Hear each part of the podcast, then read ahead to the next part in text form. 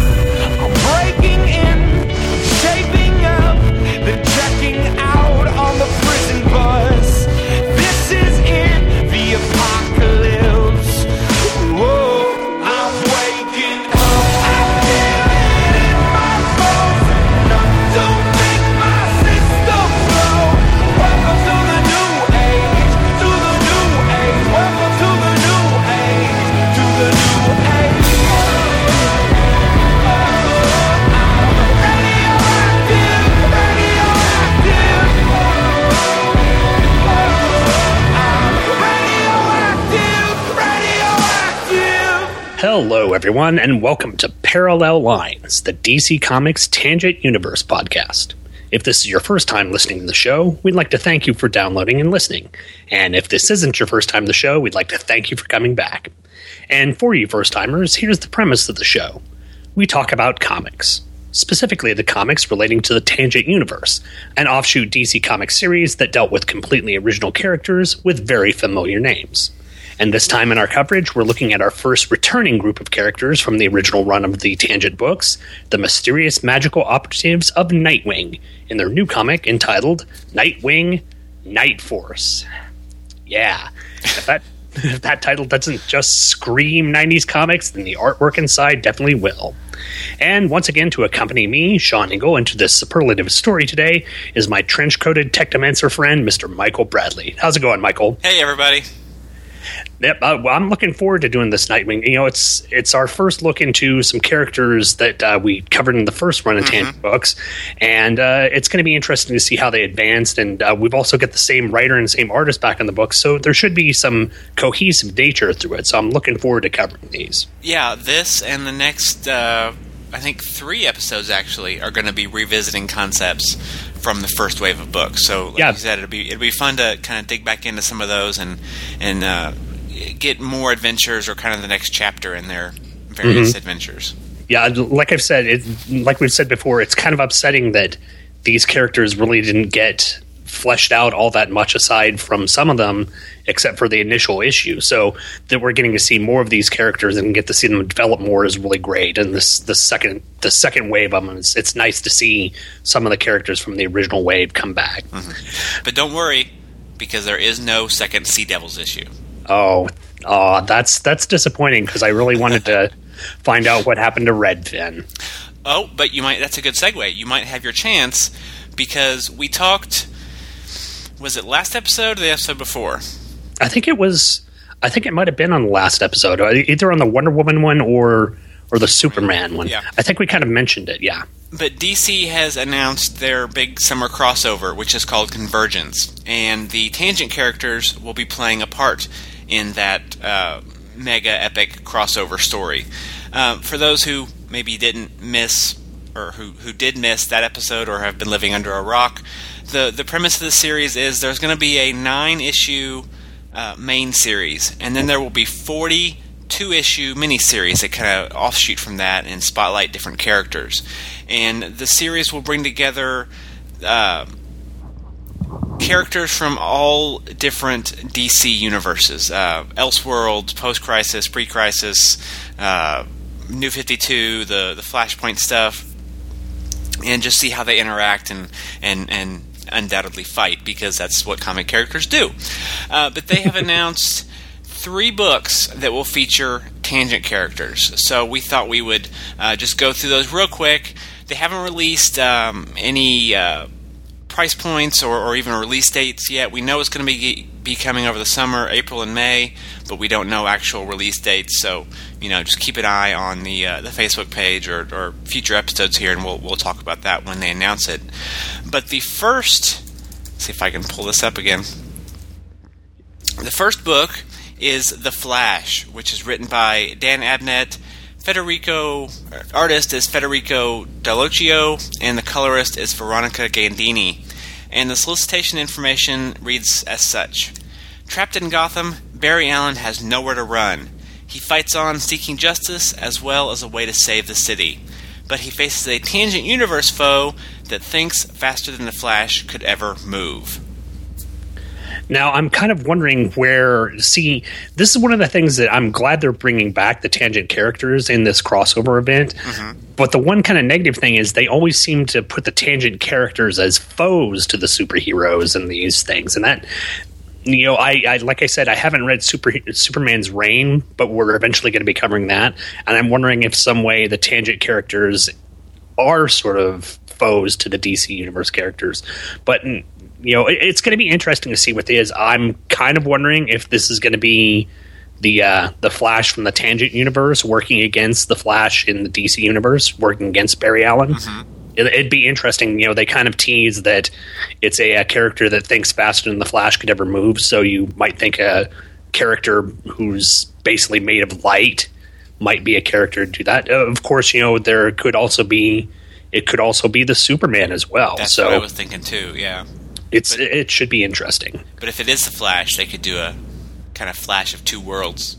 Oh, that'd be an interesting or something. thing. And you know the fact that and the fact that Dan Abnett's writing it is a good thing. I, I've loved the stuff that Abnett's done. He's done a lot of great stuff recently, uh, specifically with the Guardians of the Galaxy. I think uh, his run was kind of what they took the uh, mo- what they sort of based the movie off on, the sort of feel of that. So that was kind of neat. Cool.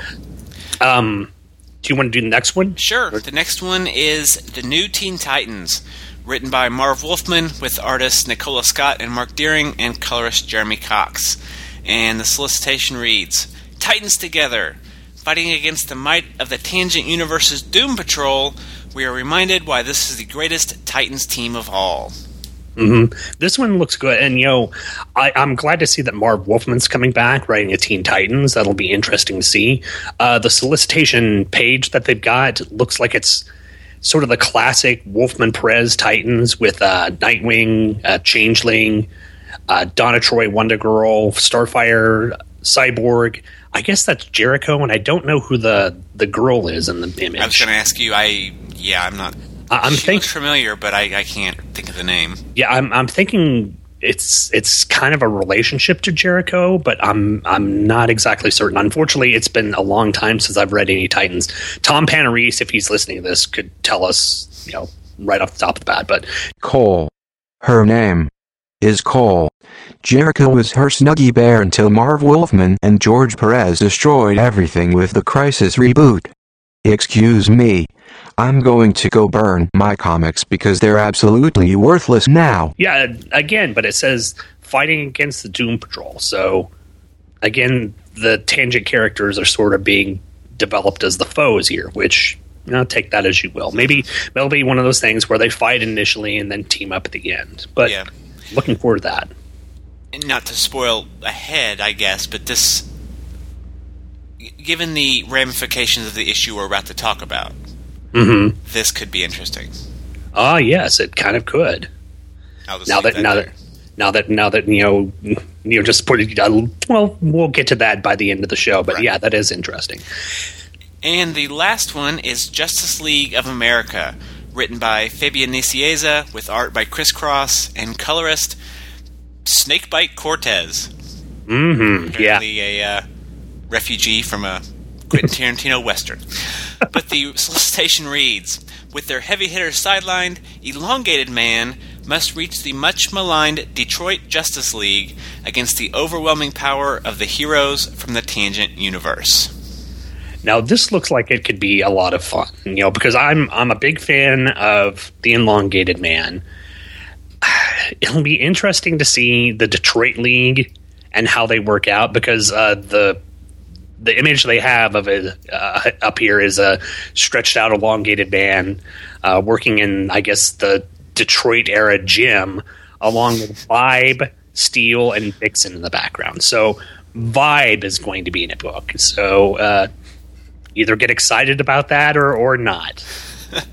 I know that Emily, uh, host of the uh, Uncovering the Bronze Age and co-host of Short Box Showcase, is very much looking forward to this book. I, I, I'm interested to see, you know, because unfortunately, I don't think we've seen Ralph Dibny in the new 52, and Elongated Man isn't anywhere to be seen, and that's kind of disappointing because we've seen a lot of members of the Justice League International and the Justice League, you know, pop up, but unfortunately, the Dibneys haven't made it there, so Yeah, we'll it's too bad. revisit those characters. But yeah, this is you know, despite the fact that the Tangent Universe characters are quoted as being foes to the regular characters in the books, it's interesting to see them coming back, and it's going to be neat to see what they're going to be able to do with these characters. And they've gotten some good writers with it. Fabian Nicieza and Dan Abnett and Marv Wolfman doing doing their takes on the characters. It should be a heck of a lot of fun. And Right. I'm actually going to have to start go up to my LCS and see if I can add these to my uh, pull list. Yep, and they're they're all writers and I believe uh, artists that didn't work on the original book. So it, it'll be interesting too to see you know another wave come in and, and get their impressions of the characters. yeah, the the artists do seem to be some of the newer artists. They've got some more classic writers for the stories, but uh, they are yes, definitely writers who've not had any relationship with the Tangent Universe. In fact, of all the Convergence stuff, aside from maybe Dan Jurgens and Ron Marz doing some of the stories, none of the other uh, people who are doing stories uh, for the Convergence line have had really any connection to the Tangent Universe. So No, but yeah, that that that looks like a really looks like a really interesting bunch of comics, and Yep. I'm I'm excited for it. yep, and just stay tuned to future episodes. We'll, we'll be uh, talking about more details as they're announced. But do we want to go ahead and take a look at some uh, feedbacks from some people? Sure, I was just getting ready to, to to mention that. First up is a website comment from Jay Dean, who has written into the show a few times, and she posted this in reply to an interview that I had done with Ryan Hughes, who was the uh, graphic designer who designed the the trade dress and all of the logos for the books we've been looking at. Uh, a few weeks back, when we had our, our skip week, so to speak, where we didn't release an episode, I posted a series of posts on the website looking at uh, some promotional work or some promotional artwork for the shows and some uh, behind the scenes you know the like the uh, the logo concepts that Ryan came up with, as well as an interview, an, an email interview that I did with him. But anyway, Jadine's reply was, "Oh my God, I can't work up any words to this except thank you and multiple oh my gods." I've always wanted to know Ryan's thoughts on the tangent designs, and oh dear lord, I didn't expect this to ever happen. Great work, you guys.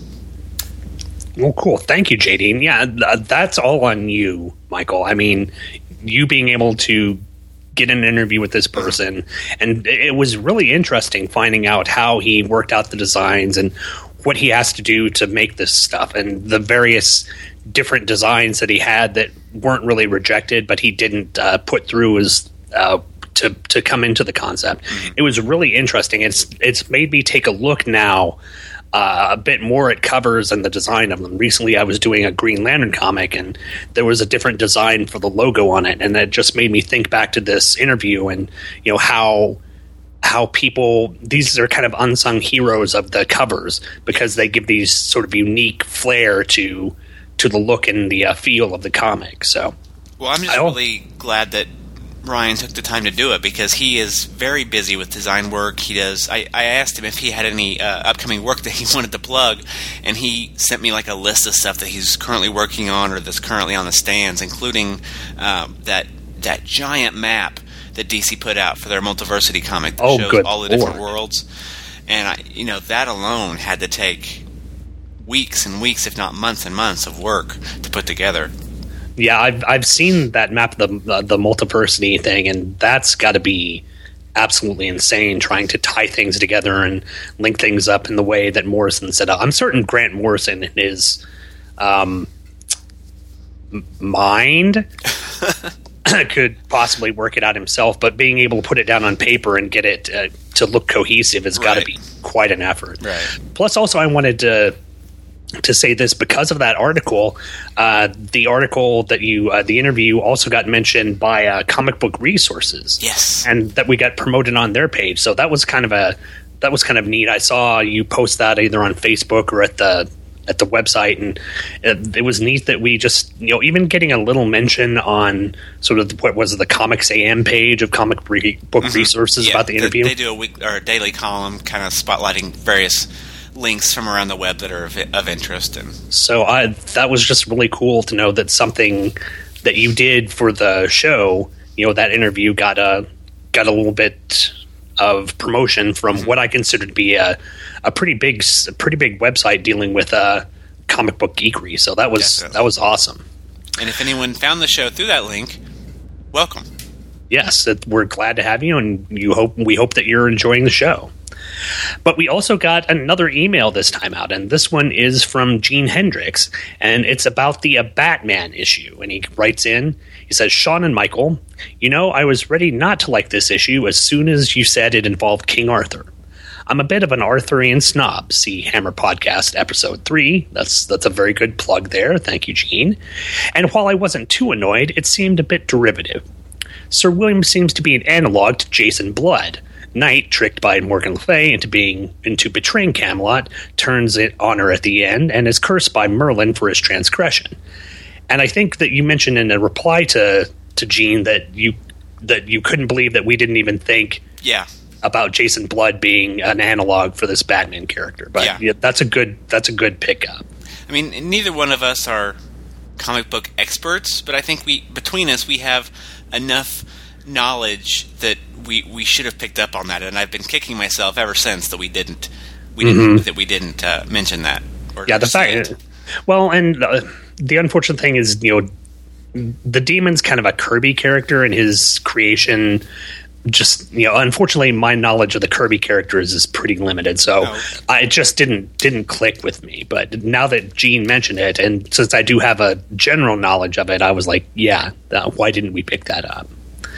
But he continues on saying, now we just have a magical robot in place of a demon. I would have preferred a more Ma- Well- magical robots. I, I hmm. Well, you know, that's essentially what he is. well, It's yeah, yeah. It's kind of a, kind of a weird phrase in my brain. he says, I would have preferred a more original story, but I think that would have just annoyed me. If parts of the story would give Bob Haney pause, then season two is off to a very rocky start. Well, I don't know if Bob Haney would have. I, I wonder how Bob Haney would have worked something into the Tangent universe. That would be an interesting concept. Well, I, Do I think again, not to spoil ahead, but just wait till later this episode. Oh my.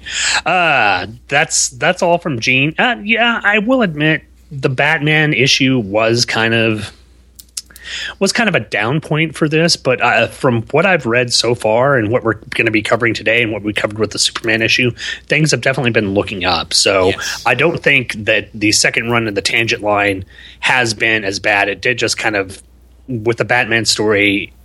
I think the Batman story will probably be analogous to the Sea Devil story from the first run. Just not really the best bet. Yeah, I mean, it it wasn't the strongest start, but the Superman issue got a lot better.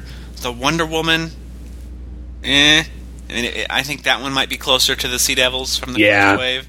But then the two this this episode's issue and and the one we're going to talk about next episode are again back up to the level of the first wave. So Um, I will. I will fully agree with you that. So, do you want to go ahead and go into the uh, into the uh, the synopsis of the the issue today? Yes.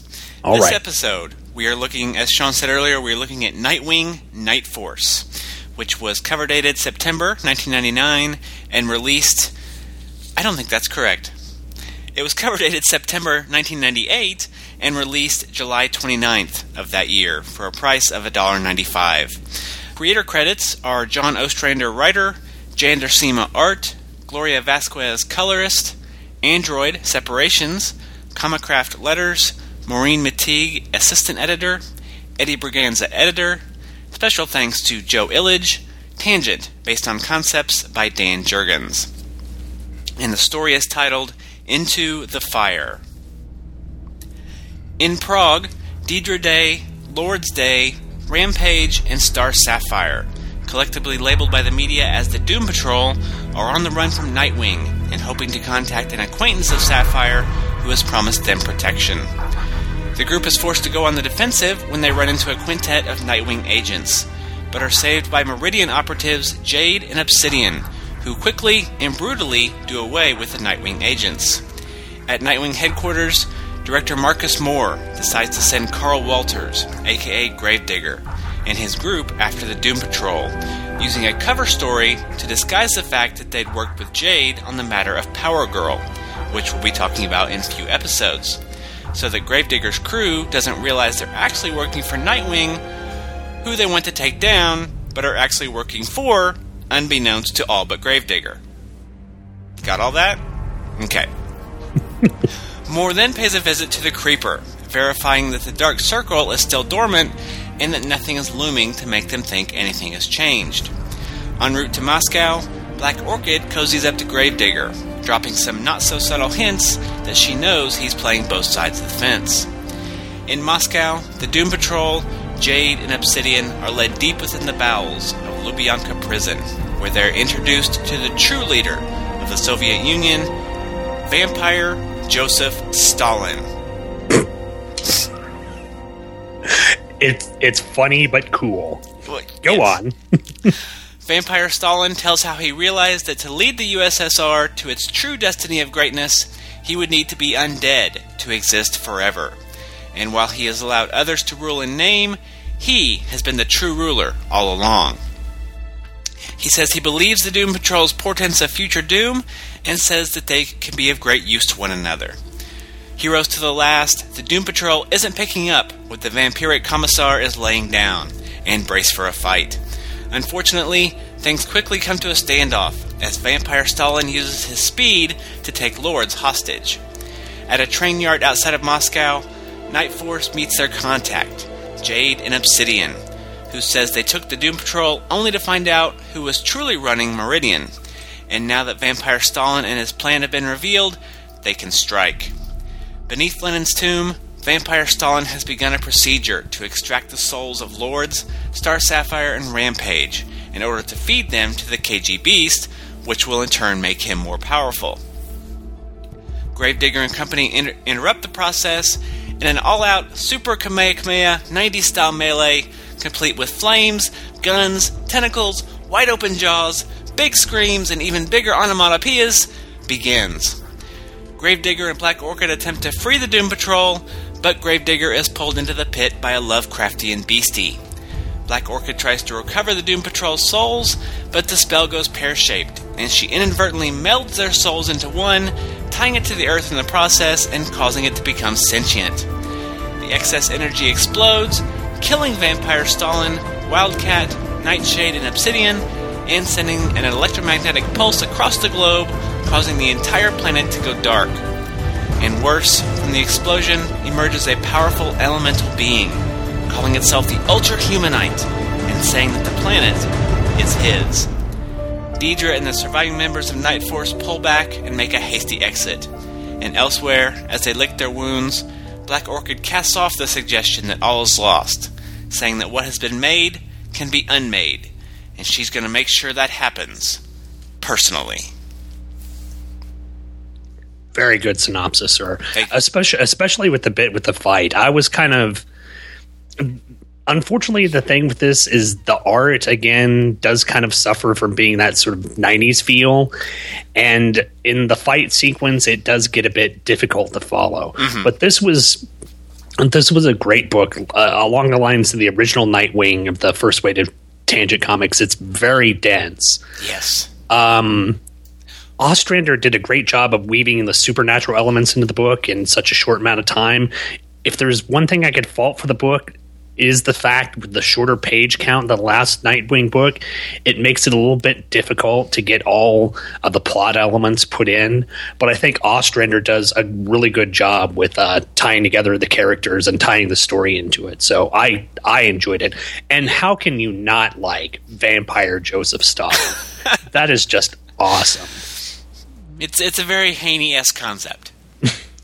Yeah, it is kind of Haney esque. I never really, and I'm glad that you know you we were able to tie Bob Haney into the story as well. Um, what do you think about it? Well, one thing, kind of playing off what, what you said, one thing I found interesting is that both this issue and the Nightwing issue from the first wave had really strong openings and closings, but kind of dragged in the middle. And we'll get into it more in the page by page. But parts of this felt like it just wasn't really necessary, or that Ostrander just didn't have enough room to really uh, expand on it like he wanted to. Um, two parts, especially the check in with the Creeper, who I thought was killed in the last issue anyway. Mm-hmm. And then the dialogue between Black Orchid and Gravedigger on the way to Moscow, which kind of turns out to be pointless since Gravedigger was killed by the end of the issue and there was never any follow up on that. Yeah, yeah. There are some things that are that are kind of seated in the issue that don't really play out. So it it doesn't feel disjointed, but I think Ostrander just wanted to have. You know, I think if Ostrander would have had the 38 pages that he had, the bigger storytelling arc that he would have had from the first issue, I think this would have worked a lot better. It could have expanded a lot of things that I think Ostrander wanted to get out. But still, a good story. I wonder, and I have nothing to back this up, but I wonder if maybe early in the planning stages they weren't planning on having the longer issues, and then they had to shrink them down because the Superman issue kind of felt the same way. Like they just needed more room to expand on it. Um, I think the Batman one maybe a little bit, not as much, but a little bit. Oh, the Batman one felt a little. The Batman one felt a little padded with the sort of Arthurian legend going on and having Okay. to harken back to that. And the Wonder Woman one, I don't know what Peter David would have done. He would have just done more philosophizing. But I think I think this I think you're correct in the Superman and Nightwing book. I think they would have succeeded much better if they would have had the extended page count Right. rather than the the regular normal page count of your average comic book. But Yeah. that's neither here nor there. But I really liked it. I like all the double operative stuff, even though I think it might be confusing to someone coming in cold. Um, you know, it. I don't know. I, I I did like it a lot. Mhm, same here. It's it's interesting to see the the mystical characters, and we're also getting an expansion of the difference between the Meridian group, which is the European faction of this magical group, versus the Dark Circle, and the operatives of Meridian here in Jade and Obsidian. So it's it's interesting to see these groups that are supposedly working against their groups teaming up together to try and overthrow both of them. So it's it's an interesting concept of it's got not only the supernatural element but the sort of spy James Bond type element as well. So it's a good story. You talked about the art. I thought the art was a little bit toned back from the previous. I mean, it's mm-hmm. still very 90s in many ways, but it's not quite as hyper stylized as the the previous one. But still, I, I it, it is very 90s. yeah, I agree with that. It's not it doesn't have that over the top 90s feel. Uh, Duursema has toned it back a lot, but in some ways there are some elements that just don't work for me, and I'm certain we can get to that when we get into our specific notes by page by page. Yeah. So why don't we go ahead and take a break, and then we'll come back and actually get into the page page. That sounds great. Okay. This is a job for Superman.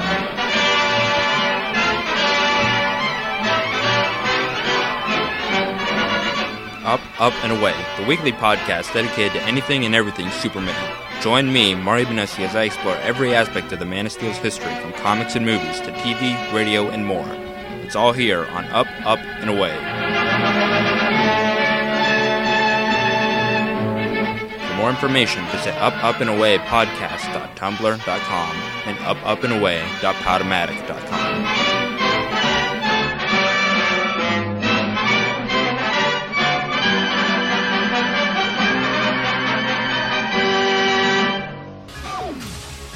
Hey kids, do you like comics? Uh-huh. Do you like Iron Man comics? Uh-huh. Do you want to learn more about Iron Man's downward spiral from alcoholism, fear of commitment, and feelings of inferiority, leading the egomaniac into a life of misery? Uh, What? Then listen to the Invincible Iron Cast Classics Edition and see Tony Stark go from genius, billionaire, playboy philanthropist to genius, billionaire, playboy philanthropist.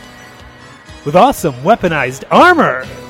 Relive classic stories like Demon in a Bottle, Armor Wars, Doom Quest, and more. Hosted by me, Mike Staley. So, how about it, kids? Do you want to listen to the Invincible Iron Cast? Uh-huh. Well, too bad. You need to do your homework. Oh, The Invincible Ironcast Classics Edition on iTunes or at invincibleironcast.podbean.com.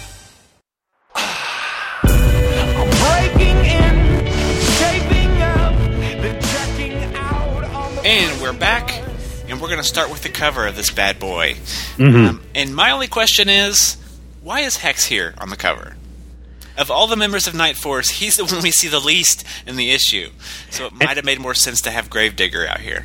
Yeah, and he really does the least. Uh, he's only there as sort of a person to keep the portal open at the end of the show and sort of talk smack to uh, uh, to Nikki or to uh, Wildcat. Wildcat. Yeah. So uh, I, I like the fact that we've got uh, Black Orchid on the cover, and she looks actually she looks less stylized than the way Duursema drew her, especially in the first Nightwing book. She actually looks like she has internal organs. Her waist isn't so small you can fit her hand around your hand around it, and uh, the inclusion of Jade Yes. on the uh, cover is really nice. And I want to know a bit more about her because as we get into the book, we'll see things that might seed her having a relationship with another tangent character, maybe. But uh, I overall, well, that's that. that's that's one thing that I kind of picked up. We'll, we'll talk about that once we get into it. But it's it's a decent enough cover. But yeah, um, having Hex on the cover doesn't really it doesn't diminish the cover, but I don't see him as being the standout character from this Right. book. I really like the character design on Jade. Um, for those of you who don't have the issue, she's got uh, a dragon tattoo that winds up her arms and, and down her right leg, and um, as we see on the cover and inside, she can kind of bring this to life or, or manipulate it somehow. Um, a lot like the tattooed man in the DC Comics universe, and, and use that as weapons. But um, she's Chinese, and she her her dress and earrings are are kind of elegant and ornate, and that it's just a very interesting looking character. And, and even though we don't learn a whole lot about her inside, like Sean, I wouldn't mind seeing more of her and, and learning her background and such. Mm, Well, and I also like the fact that she's teamed with Obsidian, and in the Tangent universe, you've got Jade and Obsidian working together as well. Yeah. Despite the fact that they are vastly different characters. Yes. So getting into the book itself, uh, page two, I, I was really happy to see the Doom Patrol again. I wasn't expecting that, uh, especially in this book, even though it made sense within the story. Um, I, I, I like the idea that Nightwing believes their claims that they're from the future and is now hunting them down, which is a very natural way to fold them into the, the wider tangent universe. I agree with that. It's good to see that after all the events of the initial Doom Patrol issue, that the Doom Patrol is still active in the Tangent universe. I will admit it's a kind of jarring the uh, the difference from Sean Chen's very clean, almost Dan Jurgens style of drawing the Doom Patrol to Jan Duursema's style of it. This page is kind of it's kind of this is where the art kind of gets a little wonky. Uh, Firehawk in the foreground looks like she's kind of been pasted in. Looks like she's sliding into first base. I was just looking at that, yeah. and uh, you know the positioning of her mom of Deidre running in there looks like she's sort of supposed to be in front of her, but she's. I mean, she looks larger than Lourdes, but she looks like she's supposed to be behind her, and the positioning of Star Sapphire's leg. Her her her right leg just looks really, or I'm sorry, her left leg just looks really extended from like the knee down. It's it's not the best artwork by Duursema. It's kind of hit and miss, Well- and I think I think it may be specific, specifically because I enjoyed Sean Chen's artwork on the Doom Patrol, and seeing it transferred here, it's just a little jarring. And, and look at her right leg. Her knee is all the way down by the like where the her ankle on her left leg. Mm-hmm. That's a huge thigh. Yeah, it's just it's kind of wonky artwork there. Yeah. Okay, I'll But- give you that. and uh, yeah, it, it, it could be worse. It's not. It's not that it's bad, but it's just a little off in places. Yeah. Uh, page four, we have bat wings, and at least they aren't bat orangs. Oh Lord, that was such a goofy pun in the Wonder Woman thing. But we've seen this uh, used before. I think. Um, Did we? The, Uh, bat, the bat wings? I think didn't uh, Hex use it once in the uh, last Nightwing issue where he used it to cover up the uh, what was it? The not the Eye of Amagado, but the he used it during the attack on the White House, where he used it to cover up the oh one of the eyes and one, uh, of the wards that they had protecting the White House. I could have sworn that he did, or at least something like that. I'm glancing through the book right now. I don't remember that, but you you could be correct. Okay, well, if uh, if I'm wrong, it wouldn't be the first time. But this, I, I like this page because here Star Sapphire looks a lot better. Uh, um, Yes. Duursema's done done a good job, and she again, I think Duursema's gotten a better better likeness of her, and you know a better working of the female form. I will admit that the Nightwing operatives. Again, this is a few years before Men in Black, or not Men in Black, but the Matrix. But they do have a very Matrix feel to them, and Yes. you know the, that third panel where they're all standing side by side just reminds me of oh, um, what's his name, Elrond from the Lord of the Rings, and all the guys standing there looking at Neo. So And you were correct, by the way. He did use a Batwing in the first Nightwing issue. okay, well there you go. I was correct. So there's there's score one for me in the uh, There win. you go. Um, And I was actually thinking those were maybe some sort of weapon developed by uh, Nightwing because they are in the same shape as the little symbol for Nightwing, mhm. but perhaps they are just like a common weapon in the Tangent universe. Mm, well, uh, you since since Hex and uh, Gravedigger and Oh, all those right. are, are operatives of Nightwing, they probably have access to it, but they're using it in a in a way to sort of foil Nightwing since they're Right. working against Nightwing. So Okay. it wouldn't be a, it wouldn't be out of the realm of possibility for them to have access to this weapon. True. I not thinking clearly today. Not a- um, page five, a minor note, but I like the way the page was illustrated with Jade and Obsidian each being showcased in their own panel. It, it's a small point, but I think the natural way to illustrate it would have been, you know, one big panel with both characters. But this way, both characters get more of their own spotlight.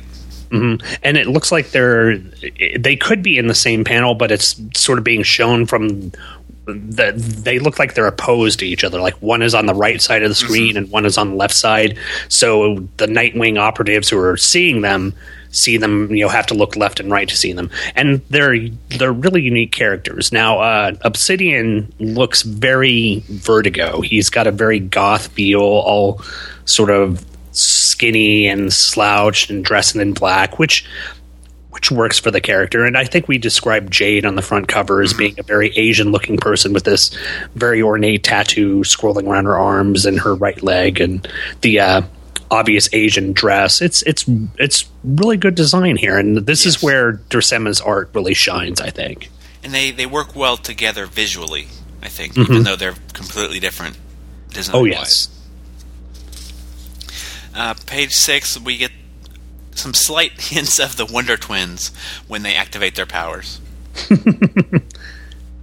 Yeah, I like I uh, like the fact that they have to you know sort of talk to each other uh, when they're activating the powers. It doesn't seem that they need to work in ch- conjunction as the way no, the twins do. the way but they, you know, yeah, that, that they're they're working together. yeah, at the same time to release their powers. I like that, and I, I'm glad that the that the gore is just kind of hinted at yes, with just a bunch of onomatopoeia, including the Wolverine snicked. So that's that's Uh-huh. nice to see in there. I might actually scan this page and post it on the Facebook page because there are a lot of onomatopoeias on here.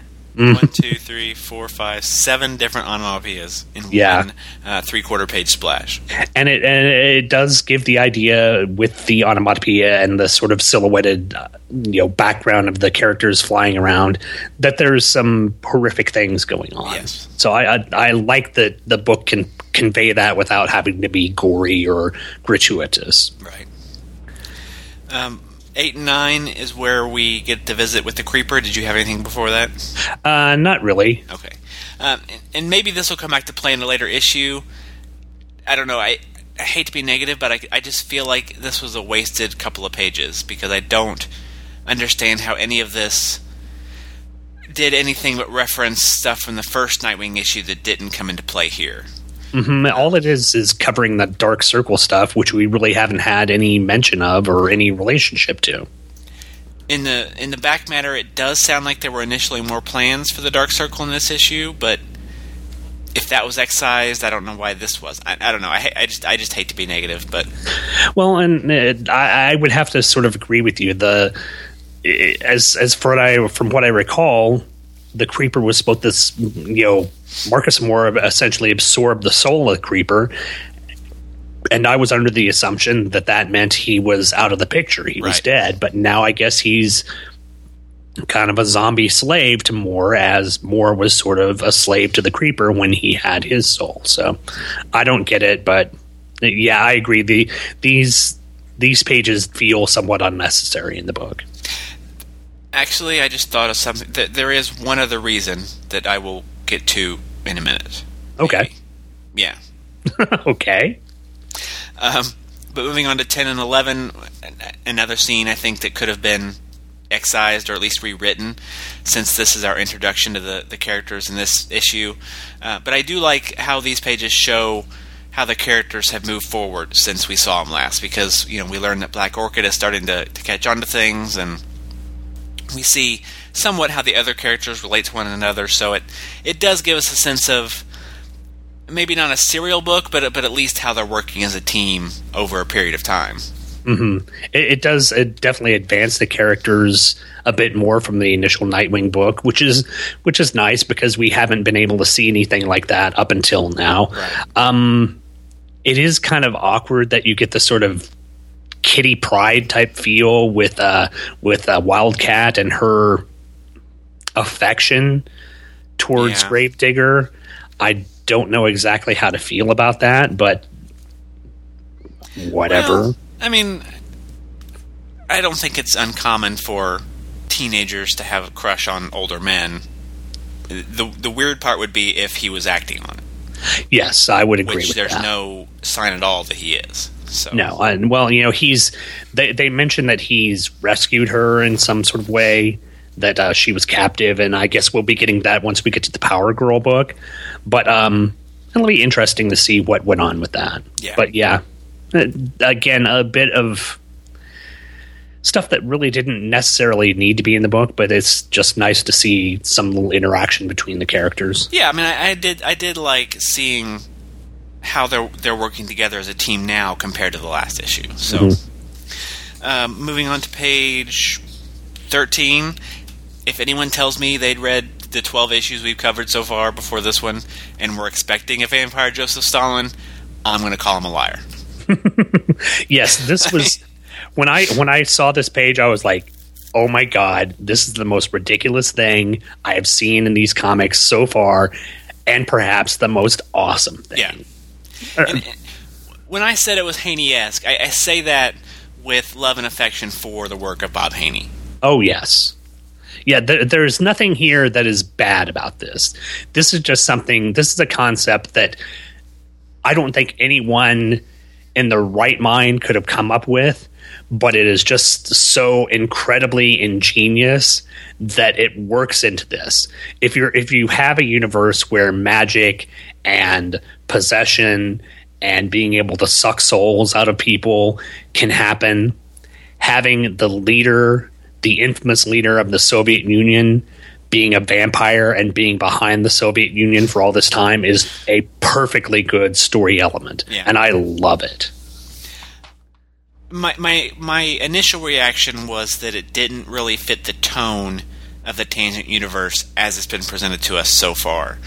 But on the other hand, the the second wave seems to be kind of stepping outside of that maybe not more realistic but but kind of natural feeling universe that the first wave created because we've seen you know alien space warriors and a, and a cursed knight from medieval times. So Vampire Joseph Stalin seems kind of a natural progression from that. Well, and like I said, in the Nightwing books, they're dealing less with the scientific nature of the tangent universe or with the mystical That's one. So I wouldn't be I wouldn't be opposed to the fact that they would deal with something like vampirism or, you know, uh, the character of uh, Wildcat being sort of a lycanthrope character. So having those sort of supernatural elements in this book, I think, fits really well. Uh, so then over page 14, the Doom Patrol squares up to fight Vampire Stalin, which is just sounds ridiculous coming out of my mouth. Um, but Stalin takes him out no problem. And I do like that this book constantly keeps you on your toes by, by turning over what you think is going to happen.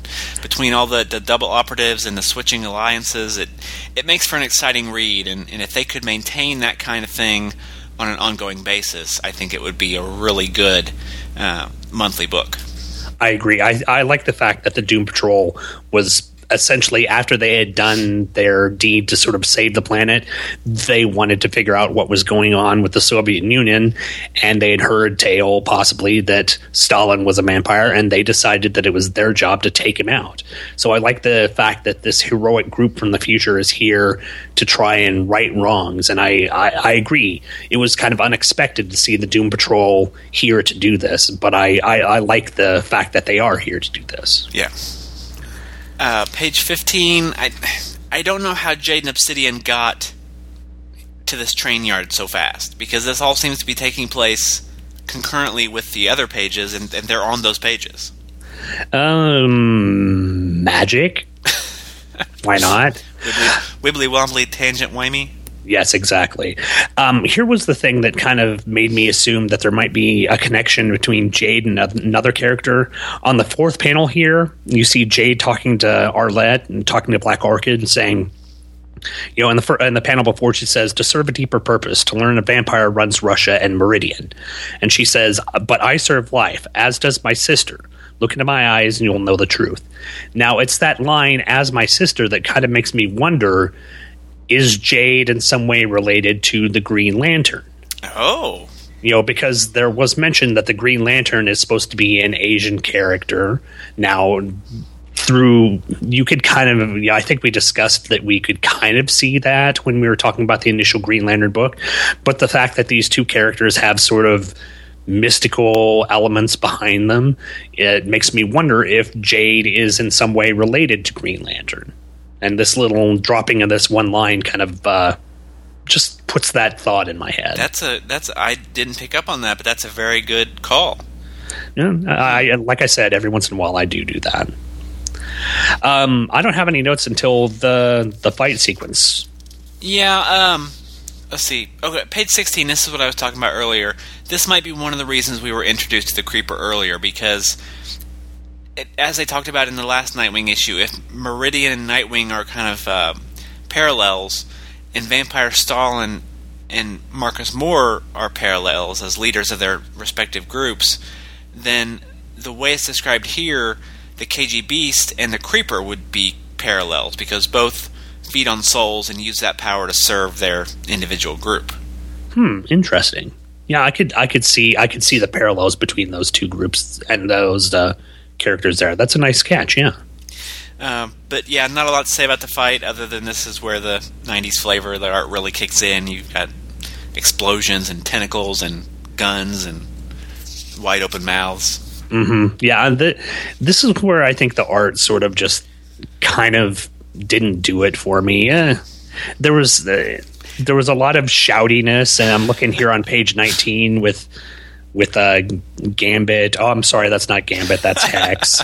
just with his mouth wide open and tentacles and bats and souls forming together. It's it's all kind of a jumbly mess that sort of just culminates to on page 20 where it's just a bunch of weird scenes, onomatopoeia, and explosions. It's like it's like Michael Bay essentially said, you know, that someone tapped into Michael Bay's brain and put it down on this page, and this is what happened. So And those last couple panels aren't really even drawn as as much as just like ink splotches. yeah, I, I didn't even notice until you sort of mentioned it that that third panel there is supposed to be obsidian sort of blowing up. Yeah. Uh, you know, I, I I was like, okay, there's a face there, but who is that? So it's kind of hard to figure out what's going on. I assume it's supposed to be obsidian. I don't know. I don't know who else it would be, Yeah, but because because obsidian didn't make it out. It's Right. only you know, uh, Hex Arlette, you know, Jade, and who else? And I think that's it. Oh, and Doctor Day. Yeah. So I, I did like on page 21, we see one at the bottom, we see one of Day's robots, which was a nice kind of Easter egg style callback to the, the Doom Patrol issue. Yeah, I think this is supposed to be what happened in either New Atlantis or whatever, because we see up in the uh, top of that panel a uh, ad or the uh, name brand for Brand Industries. So I'm wondering if this might be what happened in New Atlantis when the EMP hit. Could be.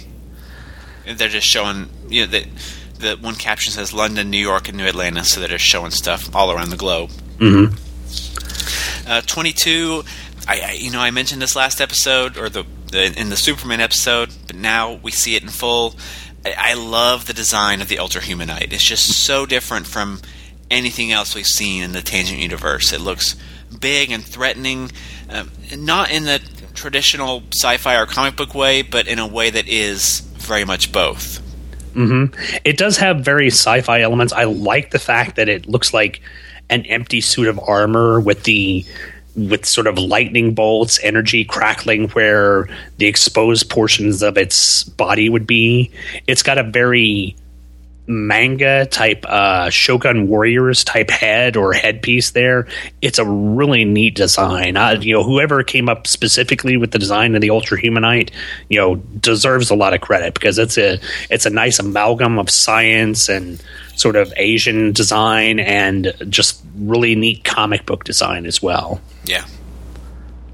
Um, but 23, you know, I'll say the Tangent books have a distinct advantage over regular monthly books from DC or Marvel in that they are a contained universe. You know, they don't have to worry about publishing another issue next month or, or the month after that.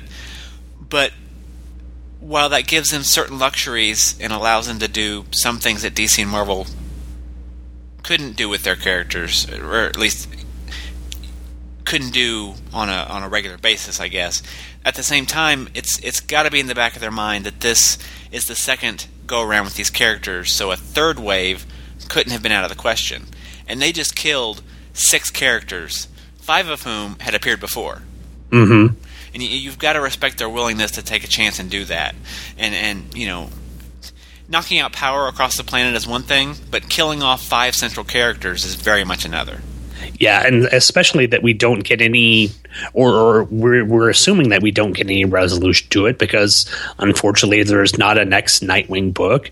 Maybe this will be addressed in later issues in the Tangent run, but but yeah, that's a very bold move for them to take some major characters and kill them off in this one book and not have any repercussions for it later on. Uh, that that's that's something that you you'd have to follow up with in in a comic book that was continuing on. And the fact that they do this in a book where it's just a one off is is really pretty groundbreaking I would have to say.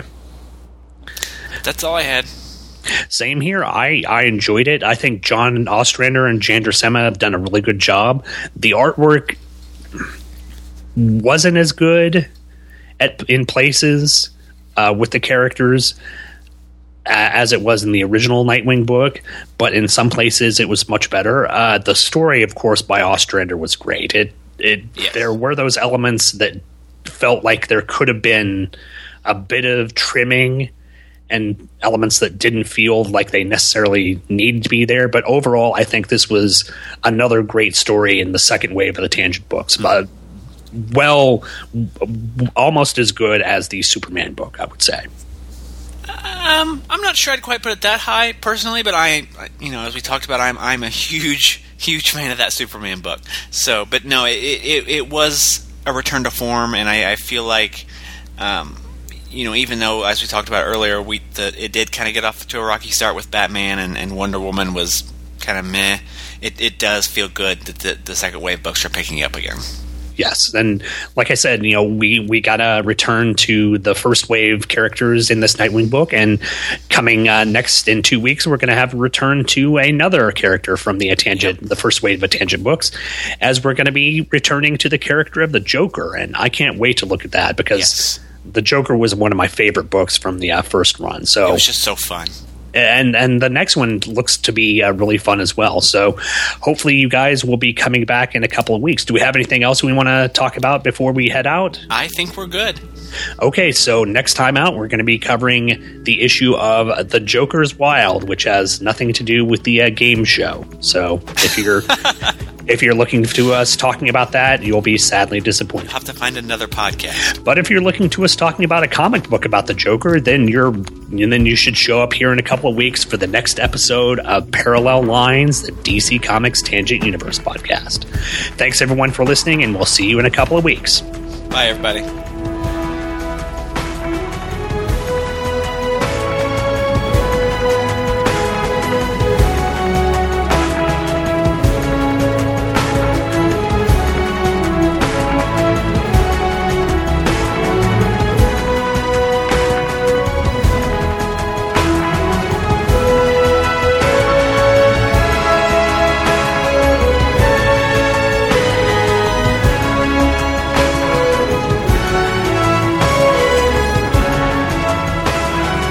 You've just finished listening to Parallel Lines, the DC Comics Tangent Universe podcast, hosted by me, Michael Bradley. and me, Sean Engel. The show can be downloaded from a variety of places, most notably Michael's website, greatkrypton.com, where you can find show notes, cover images, and a section for leaving comments about the episodes. It also can be found on iTunes by searching for Parallel Lines. And if you happen to use iTunes, please take some time out to leave a review. Maybe even a five star one. Every review helps more people find out about the show. The show is also on Facebook, where you can like us and get updates when new shows are posted. Plus, images, plot elements, and general discussion about the books can be found there as well. Want to send feedback about the episode? Send us an email at tangent at greatkrypton.com. All feedback is warmly welcomed, and we will definitely read your comments on the show. When Michael and I aren't doing shows about alternate DC Comics history, we're busy doing tons of other geeky stuff on the internet. For instance, Michael does a podcast about Superman and Batman team ups, cleverly titled Superman and Batman. And Sean hosts a number of podcasts, including Just One of the Guys, Walking Dead Wednesday, The Vault of Startling Monster Horror Tales of Terror, Listen to the Prophets, and Who True Freaks. And all of these shows can be found over at twotruefreaks.com. Speaking of Two True Freaks, if you ever feel like making a purchase from Amazon.com, please use the Amazon link at twotruefreaks.com. After clicking the link, any purchase you make at Amazon will shoot a percentage of money back to the Two True Freaks website. It won't cost you anything extra, but it really helps out a great bunch of podcasters. Thanks for downloading and listening, and come back next time for another episode of Parallel Lines, the DC Comics Tangent Universe podcast. Because in the Tangent Universe, you only know the names.